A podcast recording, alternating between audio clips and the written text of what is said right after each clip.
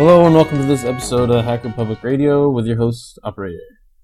This episode is going to be over DD underscore rescue and DD underscore R help, which is a helper script for DD rescue. And DD underscore rescue is not to be confused with DD rescue. So here, from here on out, when I say DD rescue, I'm referring to DD underscore rescue. So first off, what state does the drive have to be in? You have a drive that picked up by the BIOS first off. It needs to be at least picked up by the BIOS, and that something can talk to it. Be it hopefully, if it's an NTFS partition, Windows can at least mount the drive as a readable drive and see the partitions. Or secondly, you can use something like FDisk to be able to display inside of Unix Linux what the partition information is and see if you can at least pull that much off of it.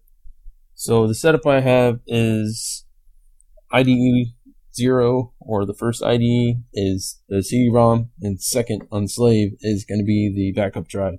And then they'll leave the other IDE channel open to I put the backup drive that I'm going to drive drive I'm going to actually image the bad drive and then the drive that's known good that I'm going to image to, which is going to be the same size or larger, and that's going to be the secondary. This will allow you to, once you've actually made a good image of the drive, you can go ahead without rebooting or anything and push that image straight onto your known good drive. Along with this, I've got the laptop to IDE and also the SATA to IDE converter plugged into that same chain. So if I need to do any of that prior, then it'll all be set up good to go. Also, you'll want to, if you can, format the drive you're going to put the image on to something Unix, Linux compatible, um, ext3 or UFS, whatever. This will work a little bit better as far as mounting it, and it won't have to worry about closing it or cross-platform stuff. So the drive's picked up, you got everything set up. And first thing you want to notice is check fdisk or whatever partition manager you want to use and look and see where your partitions start at and where they stop and things like that. So this this way, if you have to, you can just back up from the beginning. You can back up the actual partitions and master boot record and all that good stuff before you start actually touching the disk. Next thing is is it's going to take some time, just depending on how bad the drive is, where the bad parts are, how often they are, how slow it is, the transfer rate, how big the drive is. 160 gig drive took at right at about three days to make an image of, and probably a total of four days to once restoration and putting it on the new drive. So easiest thing, I use a, live CD called Gparted. It's similar to commercial version of Partition Magic, and also a USB stick with a few noted items on there about different things where boot sectors are and just notes I have on the USB stick. And also, I have the DD underscore R help, which is also in the show note. And this is what the cast is mainly going to be about. The helper application for DD Rescue called DD underscore. Like I said, I had no problems running it off of Gparted live distribution, off of a thumb drive. Once you verified that you're writing to the right disk and trying to read from the right bad disk or known disk with errors on it, um, you'll see the basic command line options for dd underscore r help. Just pretty much the same thing as dd rescue, except there's a few other other switches for it. The first thing is it will automatically create a log file. And this log file is sort of kind of hard to read at first. But essentially, if you read the documentation and the FAQ and everything for dd underscore r help. It'll tell you exactly what it's doing, what it's doing in the log files, and it'll be a little bit clearer, a good, you know, halfway into it. You'll understand how it works. Mainly, you're going to look through fdisk and see how big the partition is or disk is that you're copying, how many blocks it has total.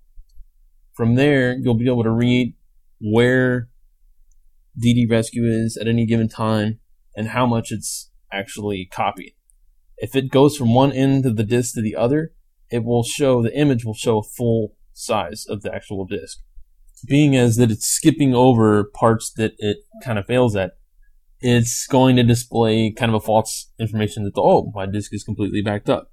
No, you what you want to do is read the log files and look for a line called EOF in caps. This will tell you where DD underscore R help is at, how much it's, how many blocks it's copied or at least tried to copy, and all that good stuff. And after a while, you'll see something inside of the log and also from the actual command line, you'll see bar. And it'll, it's a text representation of where it's at on the disk. At first, basically, you'll see a bunch of dots. And as it goes over, they'll turn into X's. So the dots are not parsed. Uh, jump points are going to be stars. And parsed is means parts that it's already tried to go over or has gone over. And how it works, if you go to the documentation, it starts off, hits an error, skips a little bit, and then once it's gone through the whole disk, it goes back and picks the biggest chunk that it missed. Starts in the middle and goes from the middle to the left and the middle to the right, meaning from the middle reverse and from the middle forward. And I will leave some in the show notes. I'll leave some example of the bar output, so you'll kind of see what it looks like further down the road. Also, there's some other things I didn't have to do tweak any settings, but you can do things like disable or enable DMA to make things go faster or slower. The whole idea of DD underscore R help is to make the process faster. Instead of sitting there day in for on the same, you know, 500 blocks, it's going to skip over those portions and come back to it later. So this utilizes the time that it takes to run a full DD rescue scan or DD scan or copy. Pretty much wraps up this episode of Hacker Public Radio. Anybody has any questions about the episode or any other previous episodes? You can contact me from the website and I'll try and help you as best I can. Thank you for listening to Hacker Public Radio. HPR is sponsored by Caro.net, so head on over to caro.net for all your hosting needs.